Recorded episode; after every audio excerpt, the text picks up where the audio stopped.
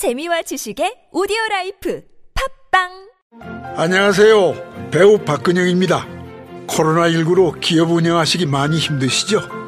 제가 여러분께 좋은 소식 하나 알려드릴까요? 정부에서 고령자 친화기업 설립을 지원한다고 합니다. 고령자를 다수 채용하는 기업에게 최대 3억 원까지 지원한다고 하니 기업에 정말 큰 보탬이 되겠죠? 2021년 1월부터 6월까지 고령자 친화기업 사업에 참여할 기업을 상시 모집합니다. 자세한 내용은 한국노인인력개발원 홈페이지를 확인하세요. 문의 1566-0151. 이 캠페인은 보건복지부가 함께합니다. 그런데 여행을 갔게 되는 것은 세상은 XY 평면만으로 이루어진 게 아니라 나와 무관한 Z축이 있다.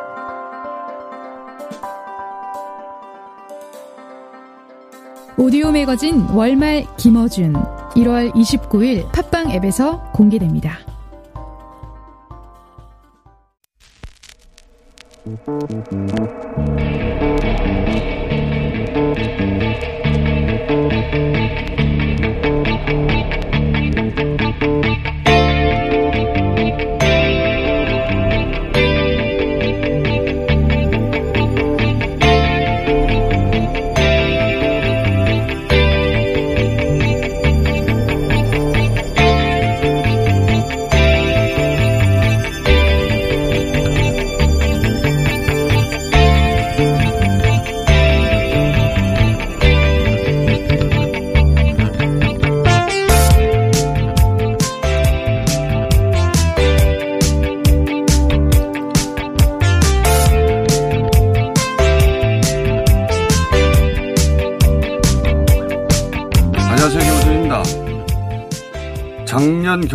성장률 마이너스 1% 외환 위기 이후 최악.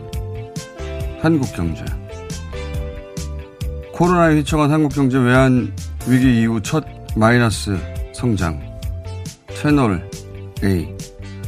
작년 경제 성장률 마이너스 1% 외환 위기 이후 최저. 뉴시스. 한국은행이 어제 발표한 작년 성장률 잠정치를 보도한 기사 제목들입니다. 한마디로 성장률이 외환위기 이후 최악, 최악이라는 거죠. 수치만 보면 사실입니다. 그런데 진실을 보도한 것이냐? 그건 아닙니다. 진실은 사실을 포함하죠. 그러나 사실이 곧 진실은 아니다. 마이너스 1%는 수치는 사실이나 이 보도가 진실을 말하려면 이 수치가 OECD 국가 중 1위라는 또 다른 사실도 함께 거론해야 하는 거죠. 여기에 작년 1인당 국민 총소득이 G7에 사상 처음 진입했다는 사실도 더해져야 비로소 그 수치가 의미하는 입체적 진실이 드러나는 겁니다. 한 학생의 수능 점수가 자신이 치러왔던 시험 성적 중 가장 낮다. 하지만 전국 수석이다. 그럼 그해 시험이 어려웠던 겁니다. 전국 수석이란 사실은 생략하고 시험 점수가 가장 낮았다는 사실만 보도하면 사실을 보도했지만 진실은 왜곡하는 겁니다. 사기는 그렇게 치는 것이다. 김어준 생각이었습니다.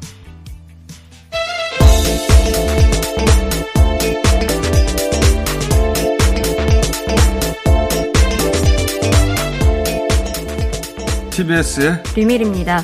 작년 여름에 한국은행이 이 점정 수치 발표에도 제가 똑같은 얘기 했거든요. 어, 이걸 보도한 언론은 기자는 외환위기 이후 수치가 가장 최악인 건 사실 아니냐. 내가 뭐 거짓말 했냐. 이렇게 변명하겠지만 원래 사기는 사실로 치는 거예요. 사실이 곧 진실은 아닌 겁니다. 예를 들어서 A와 B가 싸웠다. 그래서 A가 B를 때렸다. 그것도 한밤에. 이렇게 보도하면 A가 가해자가 되고 B가 피해자가 되죠. 근데 그 B가 야밤에 강도짓을 하고 있는 걸 격투 끝에 A가 잡은 거예요. 그러면 A는 용감한 시민이 되는 거죠. 칭찬을 받아야 하는.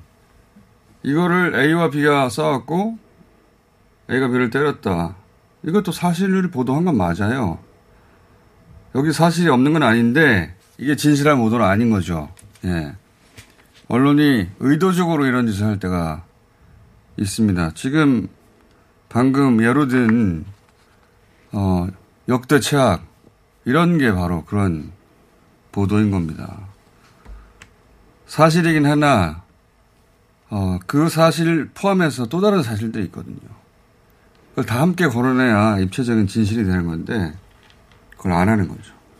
누가 기자들 중에 그게 OECD 1위고 G7 이야기가 최근에 나온 걸 누가 몰라요? 다 알아요. 아는데 사실로 사기치는 것이다. 네, 그렇게 얘기하겠습니다. 이야기는 잠시 후에 저희가 전문가와 함께 자세히 다뤄보겠습니다. 어제 한국은행이 잠전 수치를 발표했거든요. 네. 발표하자마자 그럴 것 같았는데 온갖 어, 지금 예를 든 제목으로 최악이다고 경제가. 조선일보는 또 오늘 보도는 작년 성장률이 마이너스 1%인데 정부 돈 쏟아부어서 버텼다라는 제목으로 네. 기사를 냈습니다. 그렇지 않은 나라가 있습니까 전 세계? 다들 했는데 우리는 가장 적게 부었는데도 1위라는 사실을 또 외면하는 거죠. 그렇게 사기치는 거예요. 그런 게 사기예요. 사실을 말했거든요. 근데 함께 거론할 사실들을 말하지 않, 않음으로써 결과적으로 사실로 사기치는 것이다. 저는 그렇게 표현합니다. 자, 전 세계 상황과 우리 국내 코로나 상황부터 네, 미국이 15만 명 정도의 확진자가 나왔는데 어, 20만 명이었던 수치가 조금 감소한 것으로 보이지만 조금 더 지켜봐야 될 것 같고요. 주말 수치가 나오는거든요. 네, 그렇습니다. 그리고 유럽 같은 경우도 스페인 뭐 3만 8천 인데 뭐 독일은 7천 명 정도의 확진자가 나오고 있어서 조금 여기도 상황을 봐야 될 것 같고 우리가 검사하면 대략 12시간 길어야 24시간 이내에 다 통보가 되잖아요. 네. 여기는 2박 3일 걸리더라고요. 그러니까 오늘 나오는 수치는 일요일 날 검사한 수치일 가능성이 있습니다. 일요일 날은 보통 검사 수가 다른 나라도 확 줄어드니까. 네. 일본도 마찬가지로 어, 3,800명 정도의 확진자로 집계가 됐는데 역시 일요일 정도의 수치가 되지 않을까로 볼 수 있겠습니다. 일요일에 검사 수가 만 명대예요. 네, 19,000명 정도 네, 됩니다. 검사 수가 일본이 너무 적다. 얘기 여러 번 드렸죠. 근데 네. 이제 우리가 걱정이요. 지금 3주 전에 주간 평균이 730명대였고 2주 전에 490명대였고 지난주에 360명대여서 대략 한 주간에 평균 150명 정도씩 줄어들고 있어서 아마 이번 주는 200명 200명대가 될 것 같다는 네. 이야기를 네. 지난 주말에 했는데 그러자마자 소위 IM 선교회 발 확진자가 한 그 시설에서만 100명 단위씩 계속 나오고 그렇습니다. 있습니다. 어제도 네. 광주에서 109명의 확진자가 나왔습니다. 그래서 다시 500명대가 오늘 되지 않겠는가. 네. 네. 어제는 338명의 해외 입국을 제외한 국내 확진자가 이렇게 집계됐는데 오늘은 어, 500명대가 되지 않을까 이렇게 볼 수 있겠습니다. 확진자 곡선이 크게 움직이는 주요한 변곡점마다 이렇게 항상 개신교 관련 행사나 집회나 단체가 예외 없이 등장하기 때문에 지금 예외가 없었어요, 사실은. 네, 이 문제는 개신교계가 어, 메시지를 내거나 입장 정리를 하지 않으면 코로나와 함께 개신교도 큰 위기를 맞이할 수 있다는 생각이 듭니다. 예. 왜냐하면 이건 누가 부인할 수 없는 반복되는 일이거든요. 다들 아 이제 5인 집합 금지라든가 한 한 두 달 가까이 피곤하게 이어왔던 어, 이 방역 단계가 이제 곧 떨어지겠구나 하는 찰나에 다시 터져서 다시 2주 전으로 되돌아가고 있으니까요. 네. 참. 자, 국내 뉴스는요? 네, 김봉현 전 스타모빌리티 회장이 폭로한 검사 술 접대 의혹이 수사 결과 사실로 드러났음에도 해당 검사들은 여전히 사실이 아니거나 기억이 없다라고 주장을 하고 있습니다. 그런데 해당 검사들이 휴대전화를 쓴 내역을 보니까 모두 접대를 받은 그 유흥업소 인근에서 기록이 나왔다라고 JTBC가 어제 단독 보도했습니다. 라임 관련해서 사실은 라임이 현 정부의 고위 인사들이 연루됐다. 그런 의혹으로 시작됐는데 알고 봤더니 어, 그게 아니라 여, 여권 인사가 아니라 야권 인사 한 분이 기소가 됐고 네. 나머지는 이제 검찰 검사가 피의자와 함께 어, 술을 마시고 접대를 받고 이런 이야기 아닙니까? 근데 이 검사들이 다 특수부 검사예요. 그러다 보니까 수사가 어떻게 이루어지는지 가장 잘 알죠. 그래서 어, 명백한 정황 증거들이 있는데 그리고 더 확실한 건 이제 휴대폰을 포렌식을 하면 되는데 이분들이 다 기적의 우연 휴대폰을 다 분실했어요. 그리고 거론됐던 변호사도 역시 네. 모두가 다 휴대폰을 다 본인들이 가장 잘 아니까요 어떻게 수사하는지 그 수사를 방해한 거나 마찬가지인데 마찬가지가 아니라 방해한 거죠. 근데 이제 다 빠져나갔습니다. 빠져나갔고 어, 팀장 한 사람만 굉장히 가장 낮은 수위로 기사, 기소가 됐죠. 이런 사건이 공수처로 가야 된다고 저는 봅니다. 자, 다음은요. 네, 김학의 전 법무부 차관의 출국 금지 사건을 수사 중인 검찰이 대검 반부패 강력부를 압수수색했습니다. 자, 김학의 어, 출국 금지 사건 계속 이어지는데 대검 반부패 부장 반부패 강력부를 압수수색한 이유는 당시 반부패 부장이 현 서울지검장이거든요. 예. 결국은 어, 절차적 정당성이 너무 중요해서 2년 전 사건을 끊을 수밖에 없었다라고 어, 명분을 들이대지만 실제로는 타겟이 따로 있었다. 음. 따로 그 타겟 중 한 사람이 이제 현 서울지검장인 거죠. 예. 지금 어, 현재 검찰총장 라인이 아닌 다른 세력은 가만두지 않겠다. 뭐 이런 신호이기도 하고. 근데 이제 어떠한 기관이든 조직이든 심지어는 일반 회사도 내부 권력 수행이라는 건 있을 수 있어요. 근데 그걸 언론이 마치 대단한 사회 정의를 실현하는 것처럼 보조를 맞춰주니까 이게 문제죠. 예, 언론이 정상이 아니니까 지나치게 친검이니까 이 사건을 이렇게까지 키워서 여기까지 끌고 온 건데, 근데 저는 이 건으로 이 작업이라고 부를게요. 작업으로 보입니다. 이 작업으로 검찰이 많은 걸 잃었다. 그렇게 봅니다. 예. 누가 기획했는지 예. 망했어요. 자, 다음은요. 네, 이재용 삼성전자 부회장이 형 확정 이후에 이제 두 번째 옥중 메시지를 내놨습니다. 이번엔 임직원들한테 내놨는데 자신이 처한 상황과 관계없이 삼성은 계속 갈 길을 가야 한다. 자신은 뭐 성찰하면서 새로운 삼성을 만들겠다. 이런 내용입니다. 잘 알겠고요. 네. 삼성은 이재용 부회장 감옥 완개, 안 보내기 대작전 이 실패로 끝났다. 다시 한번 말씀드리고 그러니 지금까지 삼성이 정치 사회적으로 어, 은밀히 해왔던 각종 작업들 전면적으로 근본적으로 대전환이 있어야 된다고 저는 또 한 번 안 듣겠지만 얘기합니다. 자 다음은요. 네, 박영선 전 장관이 서울시장 선거 출마를 공식 선언했고요. 야권은 후보 단일화를 두고 계속 이제 평행선입니다. 안철수 국민의당 대표는 어제 예비 후보 등록을 했는데 3월에 후보 단일화를 하게 되면 시간이 촉박하다. 그러면서 합의가 합의가 힘들 수 있다라고 판단을 하고 있습니다. 네. 양쪽의 뉴스 모두 도움 반복이라 넘어가죠. 네. 다음은요. 그리고 정의당은 김종철 전 대표의 성추행 사건 수습을 두고 고심하고 있는데 당 지도부를 비상대책위원회로 전환을 했고 어, 선거에 후보를 낼지 말지 이런 부분까지도 검토하고 있다고 합니다. 그리고 한편 보수 시민단체에서 이 김종철 전 대표를 성추행 혐의로 고발을 했거든요. 그래서 피해자인 장혜원 의원이 어, 자신의 의사에 반한 조치다라면서 유감을 표하기도 했습니다. 좀 아이러니네요. 예. 바리사 불보죄였었는데 여성계에서 어, 노력해서 바꿨거든요. 근데 이제 이번에는 피해자가 더 이상 어, 확산을 원치 않다고 호소하는데 지금 바리사 불법죄가 아니기 때문에 수사가 이루어질 거거든요. 그런 대목은 아이러니입니다. 자, 근데 이제 어제 제가 이게 보궐선거 일정 정도 영향을 줄 수도 있다라고 말씀드렸는데 정의당이 후보를 내지 않을 수도 있겠습니다. 네. 자, 하나 정도 더 끝내죠. 네, 시진핑 중국 국가주석이 문재인 대통령과 통화해서 남북과 북미 대화를 지지한다라는 입장을 밝혔습니다.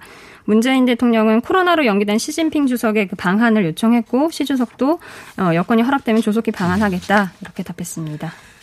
이제 어젯밤에 통화했다는 건데 아마도 문 대통령이 상반기에 어, 남북 관계 관련해서 큰 움직임을 네.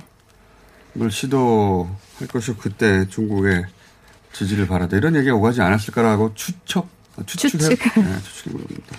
그러니 갑자기 통화했겠죠. 뭐 여기까지 하겠습니다. TBS의 류밀이었습니다.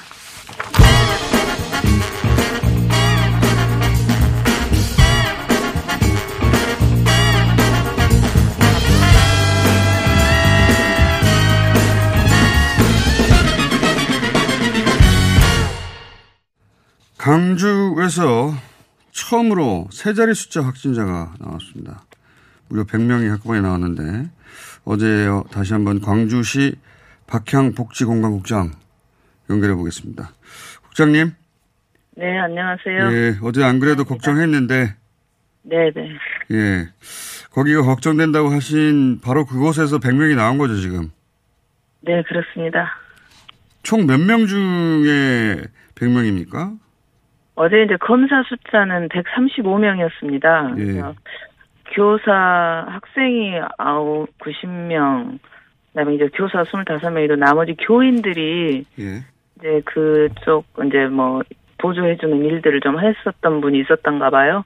그래서 교인 포함해서 135명 음. 검사를 했었습니다. 135명 중에 100명이면 네, 어, 엄청 확진율이 높은데 네, 이제 네. 다들 걱정하는 것은 그 기숙 시설이어서 모두 그 안에서만 기숙하고 활동했다면 덜 걱정하겠는데 네, 네. 외부로 오갔던 분들을 통해 이제 N차가 왜냐면 이게 이제 검사가 이미 늦게 시작된 거라 다 확산이 이루어진 네. 다음에 그런 외부로의 N차 감염 우려는 없는가 이런 걸 가장 걱정하는데 어떻습니까?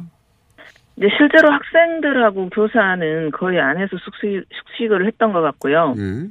그리고 지금 50% 이상이 광주 학생들이 아니에요. 거의 아, 서울, 경기, 뭐 충청, 경상 다 있거든요.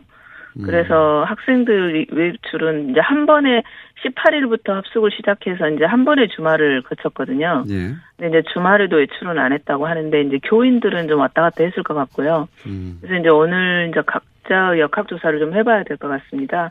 근데 한 방에 뭐세 명, 다섯 명, 뭐 이런 식으로 같이 기거를 하고 있었기 때문에 음. 이제 옆에 전파력은 좀 높았을 것 같습니다. 근데 그 학생들 혹은 교사는 계속 함께 기숙했다 하더라도 뭐 청소를 도와주는 분들이라든가 식사를 도와주는 분들이라든가 이런 분들은 왔다 갔다 하실 수 있지 않습니까? 네네. 그래서 이제 그분들이 이제 교인들이 좀 같이 있었더라고요. 예. 그래서 이제 지금 그분들 동선이 좀 중요할 것 같습니다. 실제 어제 그 ASTCS 같은 경우도 이제 교, 가족들 중심이긴 하지만 일반 교인 중에 예. 그 유, 어린이집 원장이 있어가지고 그 어린이집 그렇죠. 원장으로 인해서 음.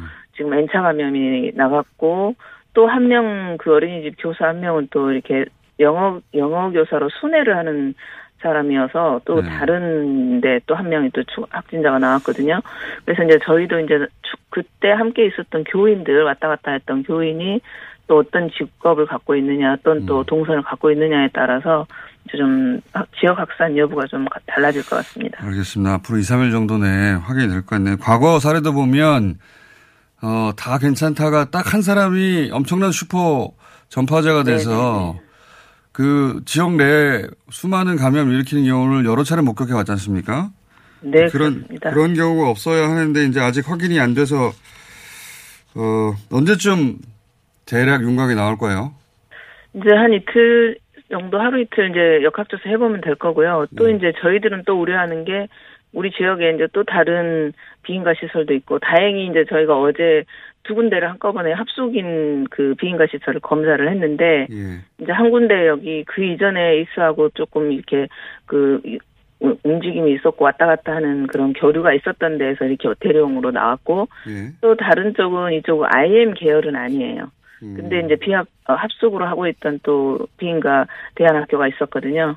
거기는 어제 다행히 60명 검사했는데 음성으로 나왔습니다. 그래서 이제 나머지 또 비인가 시설 중에서도 이런 사례들이 있는지 이제. 합숙인 시설은 거의 했- 다 했으니까 음. 비합숙인데도 한번 저희들이 좀더 어, 발빠르게 움직여야 될 것 같습니다. 알겠습니다. 이 네, 작년에 상반기에 신천지 그리고 8.15 그리고 어, 열방센터까지 쭉 이어져 온 이제 대량 확산 그 고리 추적을 여러 번 해오셨는데 이번 케이스의 특징이 있습니까 혹시? 이번 케이스는 저희들도 이제 처음에 거기 나오자마자 이제 IM 센터 예. 어, 이거를 좀 이렇게 집중을 하고 또 우리 시장께서도 직접 거기 중대본 회의에 건의도 드리고 이거 아무래도 전국 규모인 것 같다. 예. 그거 건의 한날 이제 대전이 터져버렸거든요. 아. 우리도 우려를 했고, 예, 이제 우리도 우려했더니 또 아니나 다를까 또 다른 그 유사한 그 계열에 있는 데는 다 했고, 근데 그 IM의 특성이 보니까 전체 이런 그 스스로 이제 사역이라고 하죠. 예, 예. 교육 사역의 어떤 패턴들이 일정하게 자기네들이 그 노하우가 있어요. IM 센터 그 창립자가 갖고 있는 예. 그런 것들을 서로 공유하고 또 몇 개의 뭐 우리 세미나 거기 쪽에서 주최하는 세미나 내용이나 이런 걸 보면 뭐 어떤 티칭 기법이라든지 아니면 하는 교육 방식이나 이런 것들을 공유하는 그런 형태가 보이거든요. 예. 그래서 아무래도 이제 만나고 서로 접촉하고 공유하는 과정 또 교, 이게 또 반드시 종교 활동이 포함되어 있기 때문에 우리가 예배하고 또 노래를, 성가를 부르고 뭐 어. 이렇게 하는 과정들이 굉장히 또 이렇게 전파하기 좀 쉬운 과정이고 아. 또 합숙이라는 그런 방식을 통해서 굉장히 그걸 지향하더라고요. IM 센터가. 음. 24시간 함께 하면서 성경 공부하고 또 성교 어떤 역량을 키워서 열방의 세계에 뭐 이렇게 전파를 한다 뭐 이런 게 자기네들의 미션이기 때문에 합숙하고 이런 것 자체는 음. 바이러스 전파에는 최적의 조건이에요. 그러니까요. 한 사람만 네. 감염되면 전체가 감염될 가능성이 가장 높은 형태네요. 그러고 보니까. 네네 그렇습니다. 알겠습니다. 오늘 여기까지 듣고요. 2, 3일 내에 네. 이제 윤곽이 나오면 다시 한번 연결하겠습니다. 네네. 네, 광주시의 박향 복지건강국장이었습니다. 이번에는 전날이죠. 강원도 홍천에서 한꺼번에 39명 확진 판정이 나왔습니다. 허피롱 홍청 군수 연결해 보겠습니다. 안녕하세요, 군수님. 아, 네, 안녕하세요. 네, 그 홍천에서는 대전 이 IM 국제학교에서 어, 대량 확진이 나오자마자 검사에 들어간 거죠? 네, 그 바로 그 협조 요청하면서 예. 네, 검사를 했습니다. 네. 이그 검사 받은 분들이 대전에 있다가 일로 그 홍천으로 옮겨온 분들입니까? 어, 예, 전체가 그렇게 옮겨왔습니다. 예. 아, 전체가. 네, 네. 그 대전에서 왜 홍천으로 옮겨왔나 이분들은? 어, 그 뭐 대전에 확진자도 나오고 예. 그리고 어, 뭐 기존에 뭐 계획이 있었는지 그 부분은 이제 확인이 필요한데요. 예. 예. 아, 뭐 그런 과정에서 예. 그 홍천으로 온 것 같습니다. 확진자가 있으면 거기서 그냥 같이 검사를 다 받으면 되는데 왜 그 중에서 40여 명을 뚝 떼서 홍천으로 옮겼을까요? 아, 그러게요. 저희도 그, 그 부분이 뭐 어, 아주 상당히 아쉽고 예. 안타까운 이제 부분인데요. 예. 예. 그뭐 이런 상황에서 예, 그게 확진자가 그, 그 대전에서 나왔다면 거기에서 현장 조치가 좀 필요하지 않았을까 그렇게 생각을 합니다. 예, 그게 상식인데 어쨌든 대전 지역에서 확진자가 나오니 이 중에서 이, 이, 이 42명은 청년이라고 하더라고요. 청년들이 나이가 좀 그 중에서 가장 많은 청년층들이 홍천으로 옮겼다. 그런데 이제 대전에서 대규모 확진이 나오니까 검사를 해봤더니 42명 중에 39명이 확진됐다는 거 아닙니까? 네, 네, 그렇습니다. 어, 엄청난 확률인데. 근데 또다시 걱정이 되는 것은 홍천도 마찬가지입니다.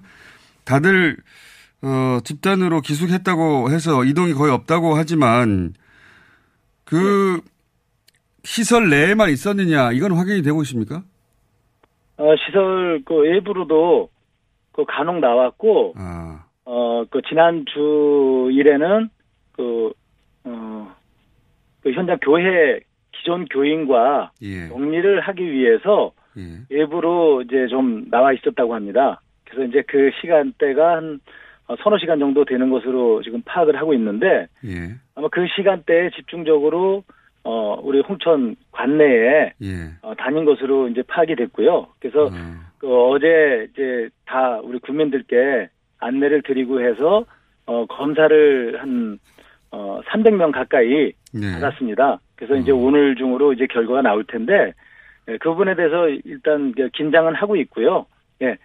우리 국민들이 뭐 그동안 그 방역 수칙들 뭐 마스크 착용 잘 해 주셨기 때문에 예. 어 그렇게 크게 걱정은 하지 않지만 그래도 혹시나 하는 어, 그런 이제 그 염려가 많이 있는 상황입니다. 1차 그 밀접 접촉이 있었던 300명의 지역 주민들은 검사에 어제 들어갔다고요? 예, 어제 검사 대부분 다 아, 받았습니다. 저희가 그 개별 그 전화도 드렸고요. 어 그리고 어좀 어떤 사업장 같은 경우에는 어, 단체 문자 메시지도 이제 어, 전 국민들께 다 드렸기 때문에 어, 신속하게 일단 검사를 받기는 했습니다. 알겠습니다. 그 결과가 나오면 이제 다시 한번 연결할 텐데 그 300명에서 다 어, 확진자 없이 거기서 끝나야 될 텐데 여기서 또 고리가 이어지면 어디로 갈지 모르니까요. 예. 군수님, 네, 그 홍천에서 이 규모로 한 번에 발생한 건 처음인 거죠? 아유 그렇습니다. 당연하죠. 아유 안타깝습니다. 예. 알겠습니다. 군수님 오늘 여기까지 하고요. 예, 39명은 그 대전에서 아마도 확진된 채 이동한 분들인 것 같은데 홍천에 지역 감염이 이로 인해서 발생했는지 그거 저희가 2, 3일에 다시 확인하기 위해서 전화드리겠습니다. 감사합니다. 예, 예, 네. 네, 허필홍 홍천 군수였습니다. 포기하면 안 된다는 생각이 진짜 끊임없이 들었어요. 맨날 씻으면서 제가 입 밖으로 육성으로 내뱉, 내뱉었거든요. 나는 강해져야 된다. 나는 강해져야 해. 여기서 약해지면 안 돼. 여기서 포기하면 안 되고 뭔가 스스로 잘 헤쳐나가야 돼. 라는 말을 되게 많이 했었어요. 만 18세가 되면 보육원을 나와 자립 정착금 500만 원으로 자립해야 합니다. 이렇게 보호가 종료되는 아이들은 한 해 약 2,500명. 이들은 어떻게 살아가고 있을까요? 18 어른의 건강한 자립을 위해 함께 해주세요. 아름다운 재단 18 어른 캠페인. 요즘에 장원 오빠 멋있어 보이더라. 옆에 가면 좋은 향이 나는데 너무 끌려. 그치 그치. 내가 좋아하는 명품 향수 쓰는 것 같더라고. 역시 남자는 향기가 중요해. 형, 형이 쓰는 향수 뭐예요? 비싼 거예요? 아니, 룩백 쓰는데? 고가의 명품 향수를 합리적인 가격에 즐길 수 있는 룩백 perfume mist. 잘 나가는 명품 향을 한 번에 즐길 수 있어. 2 플러스 1 행사 중이라 더 저렴해. 남자는 향기로 기억됩니다. 검색창에 룩백을 검색하세요. 오빠, 이번 명절 선물 코어업 어때요? 숙취 해소제를 두 배나 준대요. 선물을 두 배나? 이번 명절에는 면역력과 활력에 숙취 해소까지 선물할 수 있겠어? 코어업은 페루산마카의 아연, 그리고 멀티비타민까지 한 번에 들어있어서 다들 좋아하시더라고요. 선물 받은 분들은 먹은 날과 안 먹은 날의 차이를 확실히 아시겠네. 명절 기념 선물이 두 배. 면역력과 활력 그리고 숙취 해소까지 한 번에. 검색창에 코어업 검색하세요. 시더 시더 아빠 발톱 너무 두껍고 색깔도 이상해 이 녀석 그럴까봐 내가 캐라셀 네일 준비했지 갈라지고 두꺼워진 발톱 무좀이 싹 사라진다고 미국 판매량 1위 600명 임상실험을 거친 전 세계 48개국 손발톱 케어 압도적 지배자 캐라셀 네일. 2주 후 달라진 손발톱을 경험할 수 있습니다. 네이버에서 캐라셀 네일을 검색하세요.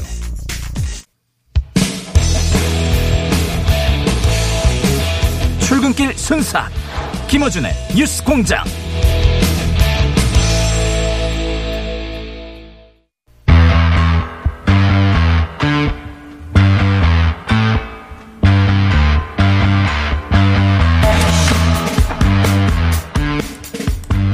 어제 한국은행이 지난해 경제 성장률 잠정치를 발표를 했습니다. 발표하자마자 국내 언론들이 외환위기 이후, 이후 최악이다. 경제 성장률 마이너스 1%는 첫 역성장이다. 최악. 엄청나게 많이 보도됐습니다. 이런 제목으로. 뉴스공장 가정교사 최병 교수님과 함께 한국은행이 발표한 수치의 실체적인 진실이 무엇인가, 무엇을 의미하는가 따로 짚어보려고 모셨습니다. 사실 이런 이야기 작년 한 해 내내 했는데 바뀌는 게 없네요, 언론은. 네. 예. 아니, OECD라고 하는, 네. 그리고 IMF라고 하는 국제적으로 가장 어, 지명도 있고 신뢰도 있는 기관들이 다 한국 일이라고 하는데 그러면 그거 보도하면 되잖아요. 근데 그 제가 아까 오프닝 때 얘기했습니다만 아 수험생이 시, 쳤던 시험 중에 이번 수능에서 점수를 가장 낮게 받았어 자기가. 근데 그 전국 수석이야. 그럼 전국 수석이라고 말하고 아 시험이 이번에 어렵나 봅니다 이렇게 돼야 되는 거 아닙니까? 근데 가장 낮았다 얘기만 계속해서 꼴- 마치 꼴찌처럼 보도해요. 왜 이러는 걸까요? 이건 뭐 저는 언론의 광기라고 볼 수밖에 없고요. 근데 이걸 보도하려면 제가 만약에 기자라면요. 기자라면 저는 이거를 그 상당히 어려운 상황 속에서 이제 그러니까 선방을 했다는데 초점을 맞추, 맞춰야 되는 건데 그게 객관적인 보도 자세인데. 그게 그게 당연한 거죠. 예. 네. 그러니까 뭐 작년에 어려웠다는 건 뭐 세상 모두가 다 아는 사실이고 예. 그런 상황인데 사실 보게 되면요. 그 한국은에서 발표한 게 마이너스 1.0% 발표했는데 이제 정확하게는 마이너스 0.99%예요. 예. 아, 그렇구나. 예, 반올림해 가지고 된 건데. 예. 근데 제가 볼 때는 만약에 에, 언론에 이런 식의 보도라면 있잖아요. 한 0.7% 플러스 예. 0.7% 성장해도 아마 기사 제목은 안 바뀔 거예요. 예. 1%도 안 돼. 왜 그러냐면은 왜 그러냐면 그건 여전- 여전히 뭐냐면 어그 외환위기 이후의 최저기 때문에 그것도 예 그런 식으로 발표할 거라고요. 그러니까요 플러스가 나왔어도요. 그러니까 우리 전 국민이 가지고 있는 이제 경제 위기 중에 최악이 IMF니까 예. 항상 이럴 때면 IMF를 끌고 와가지고 IMF 이후 최악이라고 그러니까 망했다는 거죠. 예. 제목들이 의미하는 바는 다 망했다는 그렇죠. 거고. 초점이. 예, 기사를 읽어보면 그래서 외환위기 이후 가장 나쁘다는 얘기가 쫙 있어요. 예. 그런데 그 수치가 OECD 국가 중에는 1위고 그리고 그 결과로 국민 총 어, 소득은 그 G7에 진입하고 이런 얘기는 안 해요. 예. 아, 정말. 근데 이제 뭐 만약에 우리가 비교적으로 얘기한다면 미국 같은 경우는요. 예. 똑같은 논리를 하게 되면은 에, 2차 세계대전 이후에 76년 만에 최저가 된다고요. 2차 세계대전. 예? 예. 그렇게 되는데 에, 미국은 그런 식으로 보도 안 하거든요. 예, 보도 안 하는데. 근데 이제 문제는 뭐냐면은 원래 이제 그 OECD에서 지난해 12월 달에 이제 마지막 어, 보- 전망을 할때 예. 지난번에 나와서 제가 한번 잠깐 소개한 적이 있었는데 그때 마이너스 1.1%로 어, 예상했었어요. 예. 그리고 그로부터 두 달 전인 10월 달에 IMF에서 마지막 전망을 내놓은 게 마이너스 1.9였었어요. 예. 근데 그것보다 이제 결과는 굉장히 좋게 나온 거죠. 자, 그거는 저희가 작년 내내 하반기 내내 하- 했던 얘기인데 그렇게 될 것이다. 1위 할 것이다. 근데 실제로 이제 결과적으로 1위 1위를 했죠. 예. 했고 예. 근데 어제 한은에서는 이제 할 수치 가지고 발표를 했는데 거기서 이제 어, 포인트를 보신 대목이 뭡니까? 교수님? 어, 그 아무래도 이제 산업별로 보게 되면 가장 이제 타격을 입을 수 있는 게요. 예. 어, 서비스. 서비스는 서비스. 사람들이 대면 어, 접촉을 아, 통해서 그렇죠. 어, 경제 활동을 하는데 에, 하는 거니까요. 제조업보다는 서비스가 타격을 받을 수밖에 음. 없고 서비스가 그러니까 이제 에, 산업 측면에서는 가장 이제 그러니까 큰 타격을 그. 큰 타격을 받았고요. 어, 예상되는 바고. 예. 그렇죠. 그다음에 이제 뭐냐면 이제 수요 측면에서 보게 되면 아무래도 이제 민간 내수 내수가 줄은 예, 거죠. 가계 소비가 이제 그러니까 그랬는데요. 가- 저- 아니 뭐 카페도 못 가고 그러는데 줄 수밖에 없죠. 그렇죠. 예, 예. 그래서 이제 민간이 마이너스 2.4%나 끌어내렸으니까요. 마이너스가 민간이 이 마이너스 1에 어, 대부분을 끌어내린 거라고 예, 그? 그거에 2.4배를 끌어냈다는 얘기에 쉽게 얘기하면요. 그러네요. 예. 그러니까 이제, 그러, 그거를 좀 보완해 주는, 해야 되는 게 정부인 건데. 맞아요. 정부가 이제 충분히 그걸 이제 그러니까는 메꾸지 못한 거죠. 그러다 보니까 결과적으로. 조설부를 거꾸로 얘기해요. 조설부는 어쨌든 그 마이너스 1인데 그것마저도 정부가 네. 돈을 쏟아 부어서 마이너스를 만든 거다. 그러니까 다른 나라들은 그런 거 없이 어 그 자체 경쟁력만으로 네. 어, 수치를 냈는데 우리는 정부가 쏟아부어서 간신히 마이너스 1이라도 한 거라는 식으로 보도를 했는데 정반대 아닙니까? 조선일보식으로 하게 되면요. 예. 마이너스 1.8%가 나옵니다. 정부가 역할을 이제 그러니까 안 안? 안, 안 하면요. 네. 그러니까 이제 에, 그걸 더 선호하는지 모르겠어요. 조선일보 입장에 조선일보에서는 그렇게 따지면 전 세계에서 네. 그렇게 이 주요 국가들 중에 정부 재정을 쏟아붓지 않은 나라가 어디 있고 우리가 그나마 적게 부은 거 아닙니까? 그렇죠. 적게 부었는데 이 마이너스 폭이 가장 적은 거 아닙니까? 우리가 지난해 재정 아, 투입한 게 재정 적자가 마이너스 4.6%예요. 예. 근데 미국 같은 경우 뭐 한 저기 보게 되면은 12.4% 우리보다 3배 정도 많고요. 예? 이, EU 국가들도 마찬가지 아닙니까? 그렇죠. 예. 그러니까 EU 국가들도 마찬가지고 EU 국가들 같은 경우도 뭐 한 12.4% 이렇게 되- 털려되고 OECD 평균이 하여간 10% 정도 돼요. OECD 평균이. 예, 마이너스 10% 정도. 네. 근데 우리는 뭐 그거의 절반도 그러니까 안 했으니까요. 근데 그걸 가지고 정부가 정부가 오히려 그러니까 충분한 역할을 안 한 걸로 안 한 걸로 우리 얘기를 해야죠. 세계 평균으로 보자면 주요 세계 주- 주요 국가의 평균으로 보자면 정부는 더 재정을 투입했었어야 해. 그렇죠. 이렇게 비판해야 맞는 거 아닙니까? 그렇죠. 예. 아. 내수가 말이에 곤두박질 치는 상황 속에서 예, 정부가 더 적극적인 그거를 과거 이명박 때나 박근혜 때는 그렇게 얘기를 했었어요. 그랬죠. 예. 지금 정부가 적극적으로 재정을 네, 펴야 더 해야 된다. 된다고 그때는 그러셨어요. 그러면 조선일보가 앞장서서 그런 얘기를 예. 했었어요. 예. 지금은 그때보다 훨씬 더 어려운데 예. 정부가 돈 쓰면 그렇게 난리를 쳐요. 그러니까요. 어, 이상한 사람들입니다. 이상한 사람들이고. 그런데 이제 아까 앞에서도 지적하셨지만은 이게 참 타이밍이 국내 언론들이 좀 이제 이 중심을 못 잡는다고 저는 생각되는 게 25일 날 바로 하루 전인 그러니까 25일 날 블룸버그에서 그 뭐 이제 보도된 게 화제가 됐잖아요. 그렇죠. 우리나라가 G7에 진입을 한다. 예. 예. 그러니까 이탈리아를 이제 앞서게 된 거예요. 없었죠. 예. 예. 이탈리아를 앞서게 되면서 이제 그러니까 우리가 어, G7에 이제 그 진입을 하게 된다는 뉴스가 나온 상황 속에서 이런 얘기를 하니 이게 좀 이제 그러니까는 어, 공감을 못 얻죠. 그러니까 사람들. 뉴스를 안 읽는 건지 읽었지만 무시하는 건지 그 교수님이 항상 작년 하반기 내내 했던 얘기는 정부든 혹은 가게 개인이든 빚을 지게 될 수밖에 없다 올해는 그런데 정부가 빚을 지느냐 개인이 빚을 지느냐의 문제인데 우리는 개인이 이 위기를 감당하도록 예. 어, 방치하는, 방치한다기보다는 덜 개인을 도와주고 있어서 정부가 돈을 덜 쓰고 있으니 정부가 훨씬 건강하니까 버틸 수도 있고 화폐를 발행할 수 있지 않- 않습니까? 국채도 발행할 수 있고 정부가 빚을 져야 된다. 그렇죠. 근데 우리는 그걸 안 했기 때문에 개인 부채가 너무 높다. 예. 그걸 하려고만 하면 돈을 못 쓰게 하니까요. 그러니까 사실 이제 뭐 재정 건전성, 재정 안정만 얘기를 하는데 민생도 안정돼야 되는 거 아닙니까? 가게도 안정돼야 되는 거잖아요. 그게 제일 중요합니다. 그렇죠. 예. 근데 그 얘기는 안 해요. 가게 안정 이런 측면은. 그리고 이제 여기에 대해서 청와대가 네. 청와대가 사실은 그 정확하게 팩트를 얘기했어요. 뭐라 얘기했냐면 지난해 한국 성장률이 최상위권이다. 예. 최상위권이 아니라 최고예요. 지금 현재 전망을 하는 거는요. OECD에서. 그래서 이제 이것도 이제 뭐냐 국민 희생으로 올린 것이다. 예. 아주 객관적으로 평가를 한 거예요. 예. 근데 이거를 이제 그러니까 그나마 보도를 한 거는 KBS 정도가 좀 이제 후속 보도를 이렇게 했고 남은 저- 조선일보 같은 경우는 뭐냐면은 이렇게 역성장 보도하니까는 청와대에서 기분 나쁘다는 식으로 다른 나라와 비교 안 하냐고 이렇게 오히려 따진다고. 예, 해가고 있으니 예, 청와대가 사실은 정확하게 그한 거죠. 국민들 희생, 바- 이게 방역의 힘으로 이만큼 간 거예요.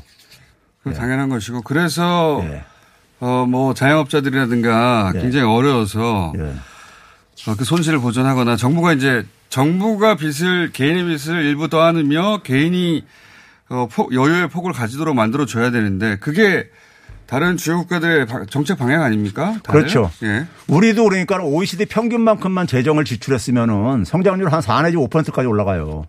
기적의 성장이 예, 그러니까요. 건데. 자, 작년 하반기 내내 했던 이야기인데 어제 한국은행이 수치를 발표하자마자 또다시 작년 내내 했던 똑같은 저는 사기라고 어, 주장하는데 보도가 있길래 다시 한번 짚었습니다. 예. 교수님 오늘 여기까지 하시죠. 네. 최백은 교수님이었습니다. 네, 감사합니다.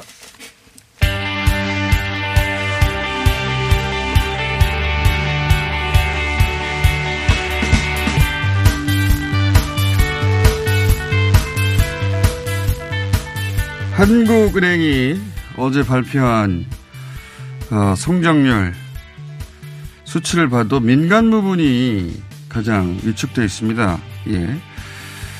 코로나 때문에 직접적인 타격을 입은 소상공인들, 자영업자들 어려움이 큰데 다른 나라는 이 어려움을 어떻게 대처하고 있는지 짚어보겠습니다. 세종대 부동산학과 임재만 교수님 전화 연결했습니다. 안녕하세요, 교수님. 네, 안녕하십니까.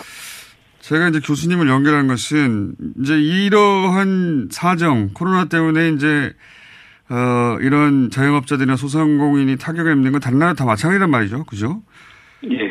네. 이 주요 국가들은 어, 이럴 경우에 어, 임대 임차인 관련해서 어떤 지원이 있는 건지 구체적으로 사례를 좀 어, 들어보고 싶어서 연결했습니다. 어떻습니까?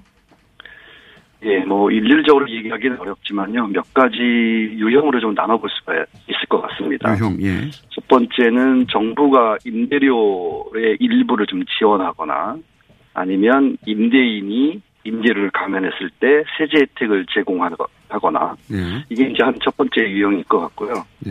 두 번째는 임대료나 인건비를 포함한 상가의 고정비를 지원하는 나라가 있습니다. 대표적으로 독일이 그렇게 하고 있고요. 어. 그다음에 임차인이 이제 매출에서 손실이 발생하니까 예. 그 소득 손실을 직접 보상하는 나라가 있습니다. 아. 이게 스위스나 독일, 오스트리아 뭐 이런 예. 나라가 있고요. 그다음에 임대 임차인이 임대료를 못 내면 대부분 임대인이 임차인을 이제 퇴거시키는데 이 퇴거를 금지하는 음. 퇴거를 유예시켜라 금지해라라고 시행하는 나라가 있는데 대표적으로 이제 미국 같은 나라가 이렇게 하고 있습니다. 음. 그러니까 임대료를 네 가지 네 가지 정도를 볼 수가 있겠습니다.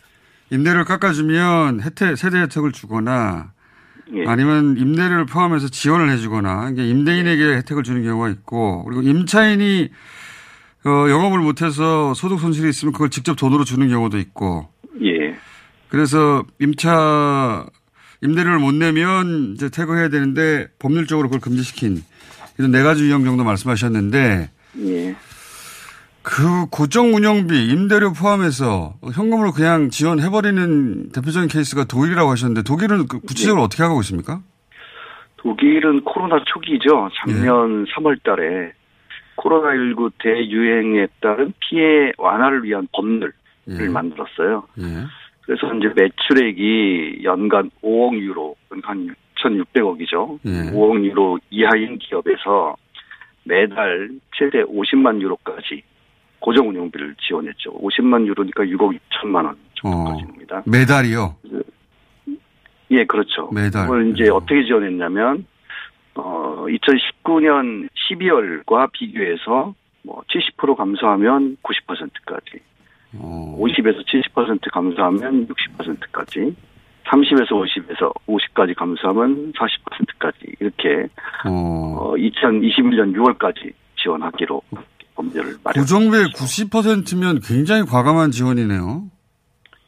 예, 그렇죠. 이제 고정비를 지금 이렇게 그 한다는 거는 단순히 임대료 문제만 우리가 요즘에 관심을 많이 갖는데 인건비가 포함되어 있는 거잖아요. 그러니까 어, 자영업자들이 고용한 어, 직원들에게도 인건비를 어, 지급할 수 있도록 자영업자에게 지원을 하는 거죠. 어. 직원이 없는 사람들한테는 이제 소득 상실에 대해서 지원을 하, 하고 있고요. 굉장히 과감한 지원을 했군요. 고정비 90%면 사실상 회사가 낼 비용 거의 전체를 다 보전해 줬다는 얘기인데. 예, 그렇죠. 그러니까 봉쇄를 할 수 있었던 것은 이렇게 지원을 할 수 있었기 때문이다. 어. 볼 수가 있겠죠. 예를 들어서 1인 자영업자 그런 경우는 어떤 지원이 있었습니까? 독일에서 1인 자영업자는 매월 고정비가 아니라 이제 1인이기 때문에 예. 소득의 한 25%를 일시에 이제 받을 수 있도록 해줬죠. 어, 그게 최대치가 있었을 거 아닙니까? 그러니까 최대치가 한 5천 유로 그러니까 어. 660만 원, 예, 그 정도입니다. 어, 개인이 네. 한 매월 최대 600만 원까지 지원받는다. 그렇죠. 예. 굉장히 과감했네요. 그 그리고 또 어, 소득 손실을 직접 보상하는 경우 말씀. 지금은 이제 고정비를 국가가 지원하는 케이스를 말씀하셨고 임대에 들어간 임차인이 영업을 제대로 못해서 이제 어, 매출도 안 나고 해서 소득이 줄어든 그런 경우 보상하는 케이스 말씀하셨지 않습니까? 예, 예. 어떤 나라들이 있습니까? 예, 방금 말씀드린 독일의 1인 자영업자에게 소득 손실. 아, 그게 그런 거고요. 케이스죠. 예. 예. 그리고 스위스도 소득의 한 80% 그래서 매월 한 905만 원까지 905만 원이요? 905만 원까지 워낙 어. 물가가 비싼 나라기도 하죠. 하지만 그렇다고 해서 우리보다 우리보다 20배는 아니지 않습니까? 근데 905만 원. 예. 팔, 그 스위스 같은 경우에는 평 평상시의 소득 금액의 80% 정도를 보상해 주었다. 예. 그리고 이제 캐나다도 많이 사실상 보도가 됐는데요. 예. 어, 70% 이상 수익이 감소하면 뭐 임대료, 재산세, 보험료, 뭐 대출이자 이런 비용들이 한 65%까지 지원을 했고요. 예. 50%에서 69% 감소하면 한 40%.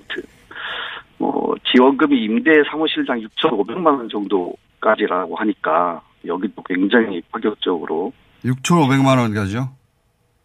예. 그러니까요. 제가 이런 사례들이 궁금했습니다. 자꾸 우리나라에서 지원하면 뭐 도덕적 해인이 어, 형평의 문제니 이런 얘기들 많이 하는데 지금 이런 주요 국가들 이런 주요 국가들은 이렇게 지원했어도 이제 사실은 지금 경제 성- 성장률이 안 올라오고 있는데 예. 지원하는 정도가 정말 파격적이네요. 임대 사무실당 6,500만 원. 캐나다의 경우 그렇다는 말씀이신 거죠? 예, 그렇습니다. 스위스는 평균 소득의 80%. 퇴거 금지 조치를 시행하는 나라들도 몇 나라 있다고 말씀하셨죠? 대표적으로 미국인데요. 미국도 어, 코로나가 유행하기 시작한 3월에 그 케레스라고 하는 법을 만들었죠. 그래서 어뭐 세입자가 임대료를 못 내면 어, 미국은 이제 퇴거를 거의 즉시 그 시행을 하는 나라인데 어, 대부분 이제 퇴거 금지, 퇴거 유예를 하고 또 임대인이 뭐 이자를 내지 못하면 이자도 유예해 주도록 또 같이 이제 에, 금지시켰죠. 그러니까 수입이 없으면 이제 비용도 지출하지 않도록 어, 이렇게 조치를 취했죠. 특수한 상황이니까요, 전, 전 세계적으로. 이들 국가에서, 어, 재원은 어떻게 마련했고, 이런 정책을 펼친 이유는 뭐라고 보십니까? 마지막 질문입니다. 예, 대부분 재원은 국가가 법으로 만들어서 시행을 했기 때문에 네. 당연히 재원은 국가가 조달하죠. 예.